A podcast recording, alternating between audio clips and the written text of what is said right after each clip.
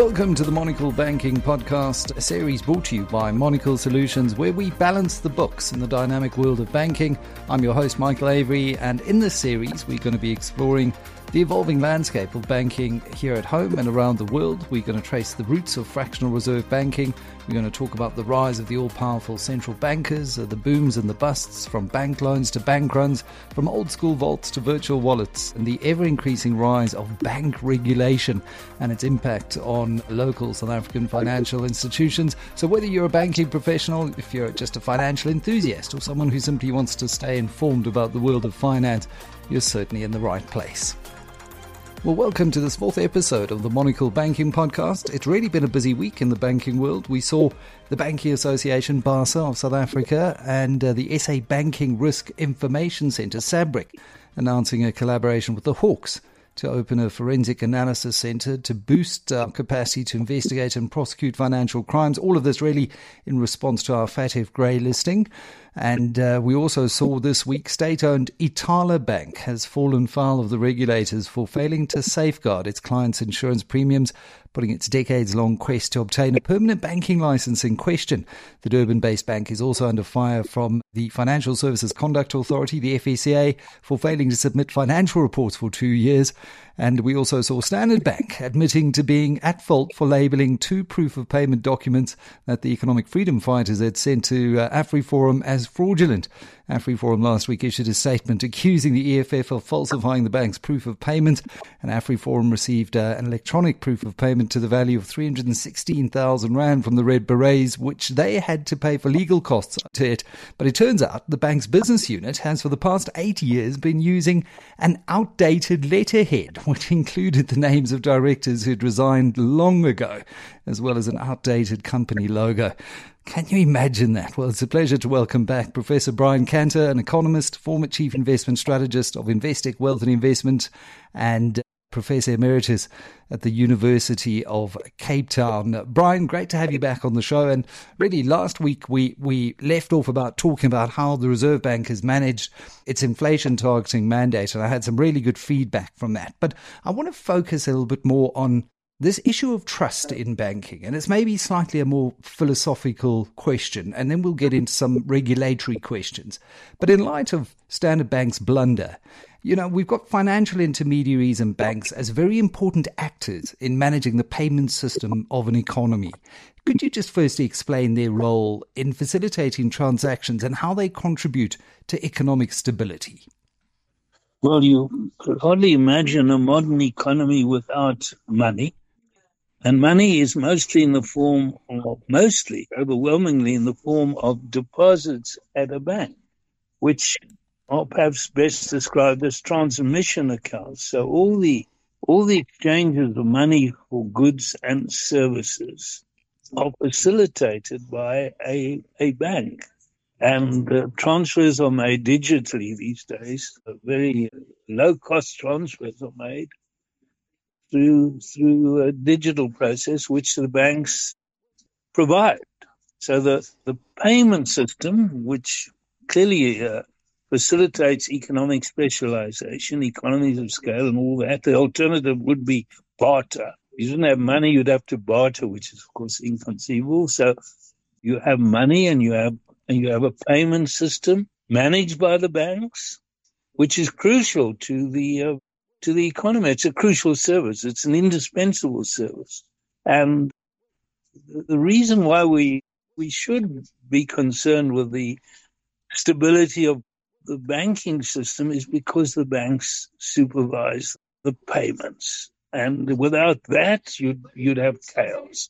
So the reason for, if, if you like, for coming to the rescue of a banking system which is melting down is to preserve not so much the banks or the shareholders in those banks, but the uh, payments system. And we, we certainly depend upon the reliability and predictability and efficiency of the of the payments system, which I think again you could argue or you could uh, realize um, because it's more digital, has become a lower operation. In the old days, banks used to have to clear checks. These days, they they clear digitally. it must be a whole lot less expensive than it was. Though one of the expenses is clearly avoiding fraud. So, so the banks are responsible for the safety of the deposit accounts, the transmission accounts that people hold conveniently with them. And I think that's an important point you raise because what we're seeing currently, Brian, is this fierce competition amongst not only financial service providers, but would be financial service providers. We see telcos who are now using the very same rails and banking system to offer payment services and systems. We see over the top providers. We see alternative payment mechanisms like cryptocurrencies emerging. All of this points to fierce competition with the banks for funds and investments. And it's very interesting. How might emerging alternatives to traditional banking services impact the industry, especially in the context of providing payment services? Yes, well, Bitcoin, I think, is, is it doesn't involve banks. But if you're an alternative payments facilitator for a fee, you are in fact dependent on the banks also because you can't provide that service without a banking account. So yes, you're competing with the banks for the transfers that people want to make, but you have to have a deposit with a, a bank. These alternative payments providers also need a bank.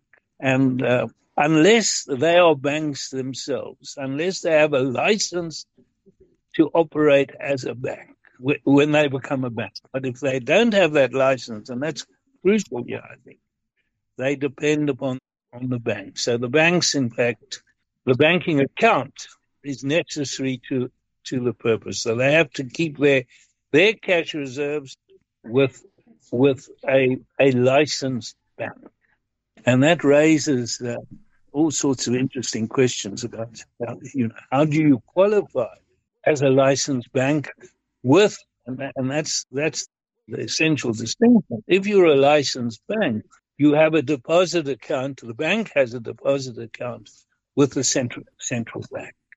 So that's what makes you a bank. You keep your cash reserves with with the central bank. All other financial organizations, institutions keep keep their cash reserves with with the private bank, with yep. one of those banks that have the the cash reserve, the deposit facility, the central bank, which, upon which uh, they now typically earn, earn interest.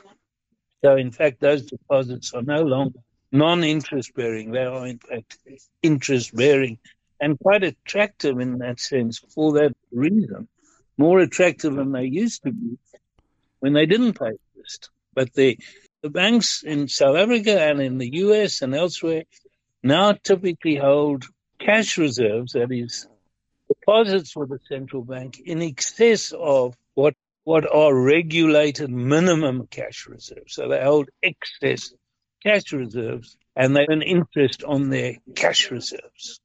So that is effectively, you know, uh, to an extent, sterilizing that capital that could be deployed elsewhere in the economy because they're attracting interest, and the banks clearly feel that it's attractive enough to do so. What do you see as the long term impact of this move by the Reserve Bank to start paying interest on these cash reserves that private banks are paid by depositing their cash at the central bank? Well, I think that's a big, a big question and one one doesn't know how it will evolve. It's been true in the US since the global financial crisis that the banks have held mammoth, truly mammoth uh, amounts of excess cash reserves upon which they've earned interest. And the, the danger, if you like, is that those cash reserves can be turned into overdrafts. So, a bank, a bank is in the business of making loans and overdrafts and holding you know, interest bearing securities of all, all kinds as an alternative to holding cash. So if you if you turn cash into loans, the spending that that the banks facilitate with their loans then ends up as deposits in the banking system. So the, the loans the loans made by the banks stay in the banking system. The overdrafts of one bank or maybe even of the same bank become deposits in other banks and uh, deposits of, of money. So we and that's again supply of money is a multiple of the of the fractional cash reserves that banks hold. Remember, banks keep a certain minimum, regulated minimum now above the regulated minimum of cash to meet the convertibility requirements of their of their customers, and uh, to, they have to be able to to exchange, um, uh, you know, meet the demands that other banks might be making on them for cash in settlement of the transactions of their, their customers. So if you have a general move, let's say, say, say we have a wave of optimism in the economy and people, customers of banks, borrowing customers of banks want to more bank credit. They want to expand their businesses. They want to spend more, and and they call for more loans from from the banking system. If the banks have excess cash reserves, they can easily meet those demands, and cash then turned into another asset called an overdraft.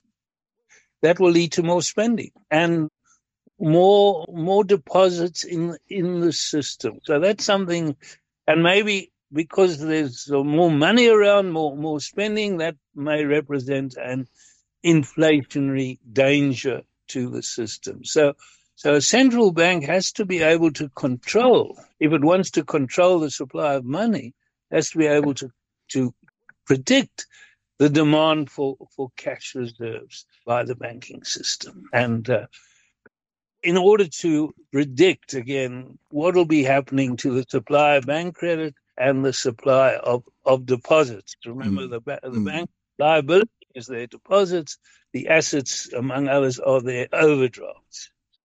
They're two sides of a of a balance sheet that that mm. balances. So, so the, mo- the momentum momentum could easily come from the demand for credit from the banks, leading to an increase in the supply of credit, and as the uh, the spending is undertaken, an increase in the supply of money, deposits that may well increase m- more rapidly than people, uh, than economic agents wish to hold that money. And so the money then spills over into the markets for goods and services and other assets. And driving up prices. Prices. So if you want to control inflation, so this is not something given much emphasis by central banks. You want, if you want to control inflation, you have to be able to control the supply of money. And the one in that control is the the cash made available to the system by, by the central bank. And in, in, in days of yore, the supply of cash reserves was always very uh, close to the regulated m- minimum. But now we have cash reserves, banks holding cash reserves well in excess of that minimum, presumably giving them a freedom to respond to demands for credit that wasn't as easy as it was before. Mm. Uh, when if they wanted to lend more, might have to borrow more from from the central right. bank. So bank bank used to be cons- and in South Africa used to be consistent borrowers of cash from from the Reserve Bank. They're talking about you know 40, 50 billion rands worth of loans that the that the Reserve Bank would make to the banking system. Now now that's not the case. Those borrowed reserves have fallen away and the banks are holding excess cash. They're not unhappy with us and they're earning interest close to the money market on on those cash reserves. But so, if, yeah. if, if the banks were to deploy that cash quickly, it could uh, present an inflationary spike. Yes, yes, we could get some very pro-cyclical money supply and bank credit developments. That's always been true to a de- to a degree that money supply and bank credit supplies tend to lead the business cycle in both directions. And central banks haven't always done a very good job of moderating the, the business cycle with their mm. monetary policy. I think ideally, uh, remove a punch bowl when in fact people are wanting to drink more and stimulate. Mm. But they're reluctant. And at the moment, uh, uh, in South Africa, certainly, and in the US, there's certainly a reluctance to borrow from banks as well as a reluctance of the banks to lend. So private credit in South Africa, the supply of credit to the private sector is growing very slowly, less than 5% a year. Bank credit in general is growing a bit faster because the banks are lending more, understandably in the circumstances, lending more to the to the government. So the government has become a more important borrower from the South African banking system. In the US, the supply of bank credit has grown, and, and money supply has, grown, to a halt. So one of the reasons we, we think that the American economy is heading for t- tougher times. It's hard to think of uh, an economy growing without growth yeah. in the money supply and, and bank credit. The money supply, again, the, the liabilities of the banks, their deposit liability. Cash is one of their assets, overdrafts are another. One of the liabilities of a bank are their deposits, and the other liability would be their capital and reserves, mm. which you at best would be of the order of, I say at best, it's also a regulated requirement these days of the order of 15% of the assets would be covered by shareholders' equity. So they can take a 15% loss, if you like, on the, on the lending. That's, that's all. If their lending losses exceeded 15% of their assets, they would be, well, they'd be, they'd be out of capital and then making a path to the regulator, no doubt, which uh, would potentially lead to a loss of trust in the institution and potentially bank runs and rinse, wash, wash, repeat. We've seen it before. Which brings me back to my opening statement, just and very broadly. And I'm not saying you know Standard Bank has has done any of that, but it points to potentially eroding trust. It's disturbing when you see a bank like Standard Bank committing such a blunder, saying that its proof of payment receipts have outdated directors that haven't been with the company for years and years. What does this blunder by the bank say about South Africa's banking system? And how important is trust in this system when we talk about things like moral hazard and bank runs? And, you know, we've seen it in the past with the A2 banking crisis. How significant is trust in this fractional reserve system of ours? Well, like in all business, reputation is essential to the purpose. A bank that cannot be trusted to pay back its depositors, to convert deposits into, into cash, certainly wouldn't attract deposits in the first instance. The banks have every interest in maintaining the trust of their of their of their depositors. They they are highly leveraged. Remember, a, ba- a bank is a highly leveraged uh, business if you think of leverage as the amount of debt you have relative to the uh, your own capital. Now, bank, banks are highly leveraged; they have very little capital comparatively, and they have these large deposit liabilities. But their reputation is all important, and and they have to manage their cash reserves. It's it's it's it's not regulation per se that determines the safety measures, the, the risk avoidance measures that a bank will take. They, they have to avoid danger just to stay in business. And they typically do.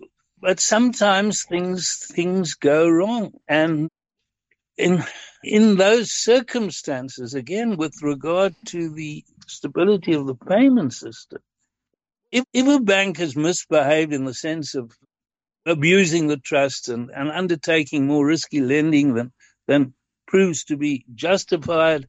And it, the shareholders deserve to lose all. Yeah. But there's a very strong case for protecting the depositors uh, in those unusual but certainly possible circumstances. So, Brian, on that point, because we saw earlier this year the collapse of SVB and two other important banks in the US and similarly to the global financial crisis, at this point around shareholders of banks as not being absolved of responsibility in the event of banking failure.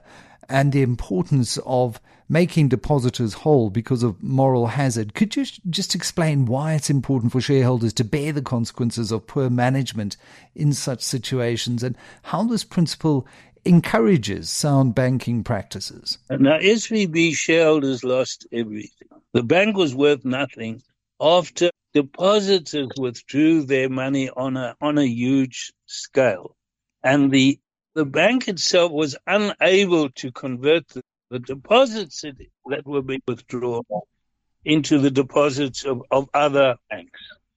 It's, the shareholders lose everything. And there's there's every incentive for shareholders of a bank to make sure that the bank stays in, in profit business.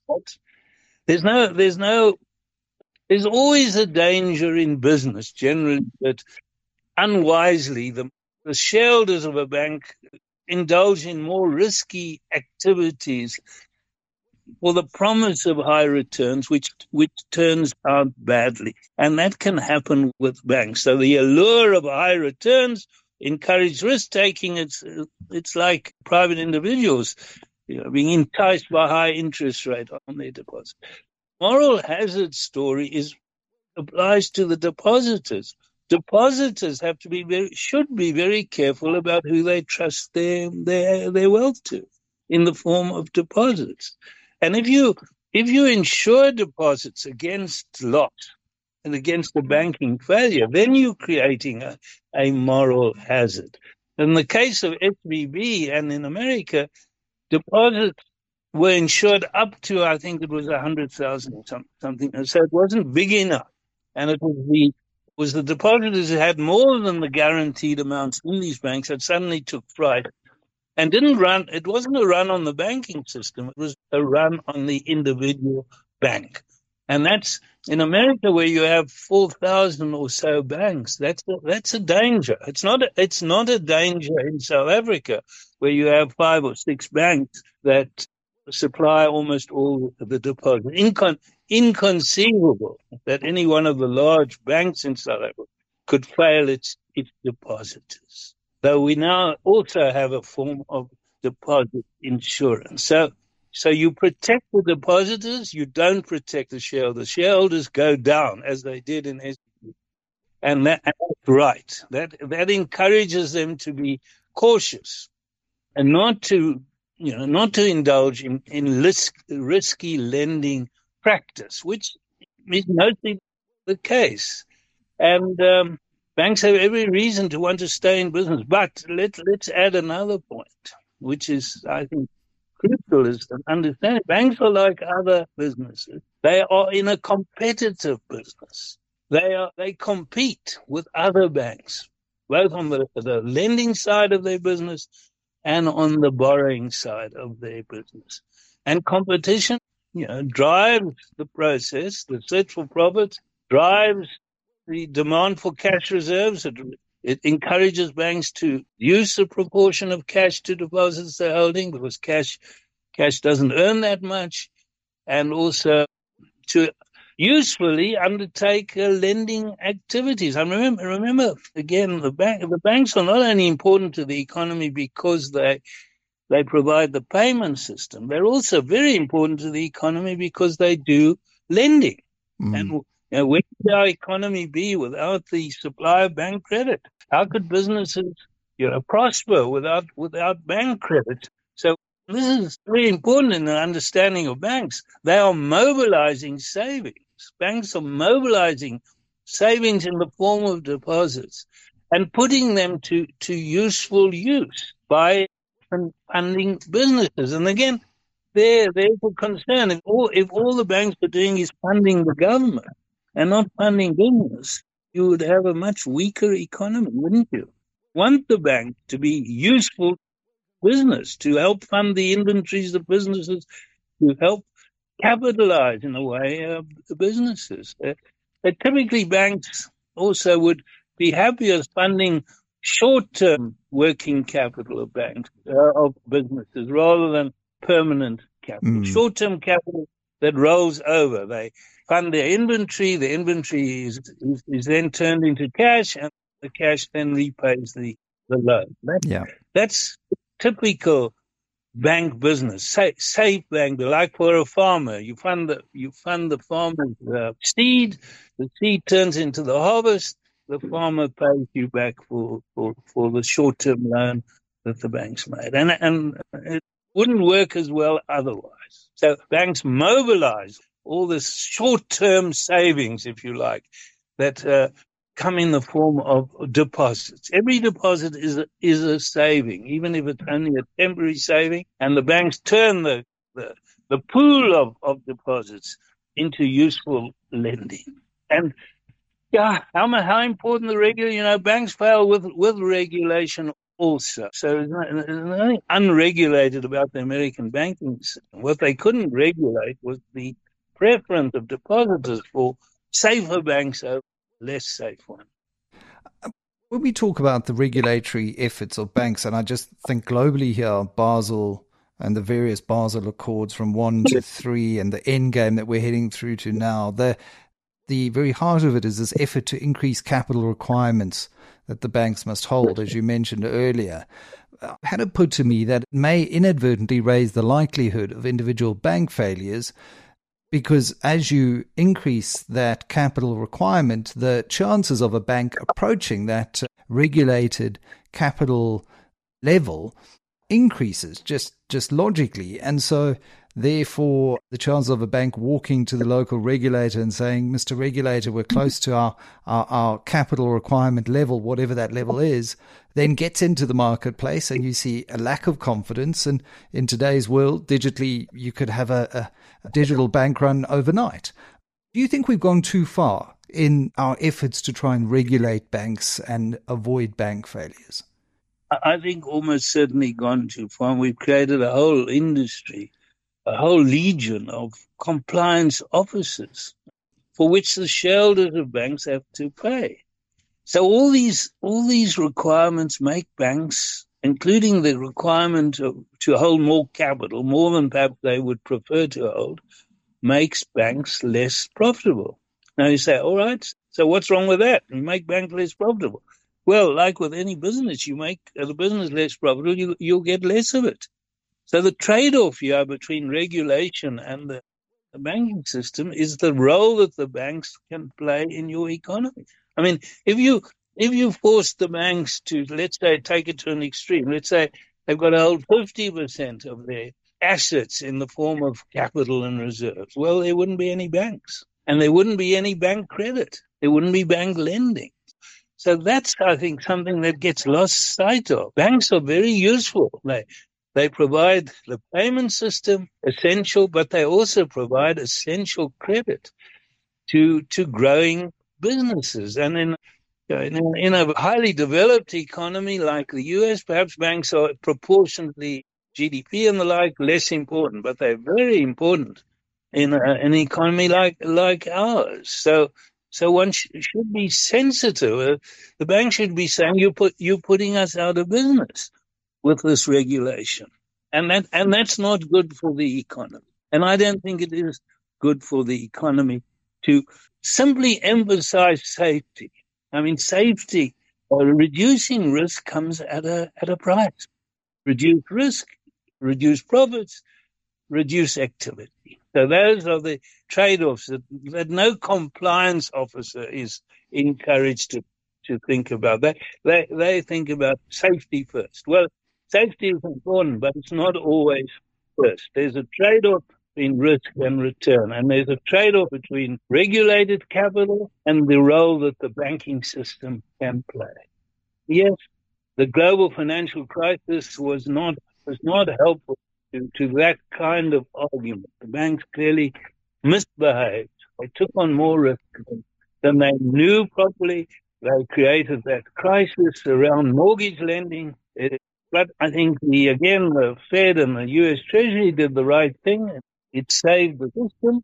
It didn't save shareholders. It saved the system, and I think that's what you've got to you've got to do. Punish the errant shareholders, uh, protect the mm. uh, depositors who perhaps do not exercise nearly enough circumspection as to where they deposit their money. And that comes back to that moral hazard story that you you set out earlier, the fact that you know, when we talk about the the concept of moral hazard, it's about whether or not depositors are uh, careful enough in their judgment when choosing where to place their, their funds. And I think a very important point raised that because that's it's almost market mechanism to ensure some kind of market based regulation over the banks rather than this very forceful, prescribed, top down Basel type approach that we see. In South Africa, though, and if if you'll allow me just to pivot quickly, uh, when we talk about the South African banking system, and you mentioned how important the South African banking system is to developing economy like South Africa.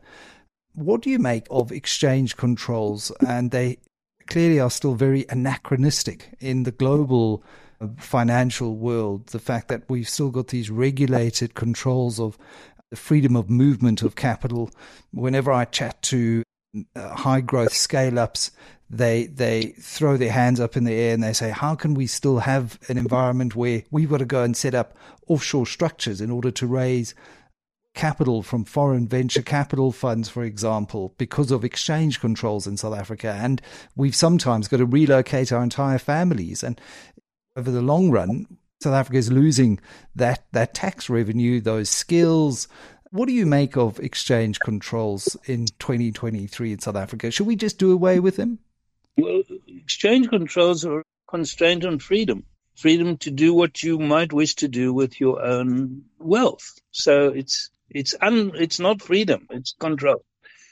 And South Africa long had a huge belief in controlling capital. Now, now that has fallen away. But just for, firstly, exchange control system is operated by the banks. It's not the Reserve Bank that runs exchange control. It delegates the responsibility to the banks and the customers of banks have to satisfy the documentary and other requirements of their banks to process uh, transactions that involve foreign exchange. And uh, these days, uh, the major impetus for these controls is, is to control money laundering. I mean, so much of what one, one, even those letters that come from banks to say, if you somebody's going to make you a payment, they want a letter to from a bank to confirm that you have a legitimate banking account. That's your standard bank letter, which is out of date. But you you need that letter, otherwise you won't be paid for the used car that you've sold to We hmm. Buy Cars. That's that's my experience. And then when you buy a car, which I've done recently, they take elaborate precautions to make sure that you are you are the, the identity that you proclaim to be. So they take a picture of you. Then they don't only look at your your ID. They take they take a picture and, and they go through a whole robotic process. Even though you may be face to face with a salesman, that's that's not good enough. This is all the the money laundering requirements, over which incidentally Bitcoin provides a major escape. I mean, where was Hamas paid? Through Bitcoin. And so you got the money laundering. But for all practical purposes in South Africa today, practical purposes, not, not documentary purposes, but practical purposes, there is pretty much freedom from, from exchange control. If your tax affairs are in order, I think the you can remit up to 10 million a year. And each tax-paying member of the family can do so. Those those are effectively, and, and businesses can do business in Africa without any difficulty or, or encouraged to do capital transactions in Africa. So I think exchange control is not is not practiced in fact, though of course the documentary story is is mm. complicated. Wealthy South Africa diversified their portfolios abroad through the allowance, through the asset swap system, and so forth. There's really no practical limit to the proportion of your wealth that you can have invested in foreign currencies or indeed in foreign banks or outside the country. So I think that's it's the money laundering story that's that's overtaken, and it's it's very expensive. All the all the hoops and you have to go through to to make a transaction. The it's cost, the grey list. Yes, well, there you are. If we if we are not compliant with money laundering regulation, they'll, they'll take us out of the international banking system. which would be a terrible loss. Terrible loss. So, anyway, last last question then, Brian, and I want to have you back on talking about exchange controls because I've got a somewhat contrarian, maybe controversial view that I think the the banks are actually lobbying for the continued imposition of exchange controls. I mean, it not only protects their deposit base to some extent, but it allows them, from an entrepreneurial perspective, to ask as many IP acquiring questions as they want to. Because if you're an entrepreneur and you want to transact with a foreign counterparty, you've got to go and ask permission from your local bank. But I don't want to digress from that. The, my last point is around this grey list. And there's been a, a lot of talk around getting us off the grey list. As I said in my introduction, we've now had this partnership with BASA, the Banking Association, with SABRIC, with the FSCA now to develop greater forensic capability. From where you're sitting, your vantage point, are we doing enough? Are we taking this urgently enough, this this grey listing, to get off in the next couple of years? No, I think we have to we have to try and satisfy the international requirements of us, though we don't always govern very well, as you, as you know. Think of think of visas. There was a time we could travel to, to the UK without a visa. Well, we lost that because we perverted our allocation of passports and and so on. So, un- unfortunately, trading and and traveling internationally and demands that you meet certain legal and regulatory requirements. Whether they're appropriate or not is, an, is another issue. But you have to, you have to satisfy those requirements, and you have to have competent, if you like, government agencies that do the job. So clearly, we we lack competence as well as malfeasance, I suppose, but but mm. competence to manage the system. Now, I I work inside in, inside a bank, and I see the I see compliance everywhere. Mm-hmm. And when you trans, as I did with with this motor car, you see an onerous system at at work. You say, "Yeah, I'm sitting opposite a salesman. I've got to prove my identity." Anyway, that's uh, so we've got to we've got to get us if you like, our ducks in a row. We've got to offer competent enough government regulation so that we can do international business, so that we can travel, so that we can get a visa, and so and so on. That we can uh, put money in a in a foreign banking account without uh, you know without too much difficulty. I couldn't agree with you more on that last point, Brian, around uh, you know creating so many compliance hoops to, to jump through in order to comply with issues in in the formal sector where I think the average bank, the average consumer, the average transactor has a huge bullseye on their back. That's not really where any of this takes place or goes on. And it's often been put to me that it's very much like a relay race where it's the first runner with the baton, and that's the banking system that really is pretty much compliant. It's the other three in the relay that comes more to the prosecutions and the FSCA and the FIC, where we do have those those problems, and really where we need to see change. there's a trust thing. We know that we are trustworthy. We, we're doing decent business, and, and we're complying. But we know that not everybody is doing so. So, so we're burdened with proving proving our trustworthiness because in fact there are there are gaps in and, and there are exploitable gaps in, in the system. So it's not our fault, but we got to live with the consequences of that. Sadly, yeah, that is the problem. Well, that wraps up this fourth episode of the Monocle Banking Podcast. Uh, from regulation to SVB to moral hazard and the grey listing, as well as exchange controls, I'd like to extend my gratitude to Professor Brian Kantor, doyen in the field of finance in South Africa. Brian, thank you very much. And remember, you can find us on all good podcast platforms. Reach out to me at Badger on Twitter or email the team at Monocle. Thanks for tuning in, and until next time, don't forget to subscribe to our channel. Take care.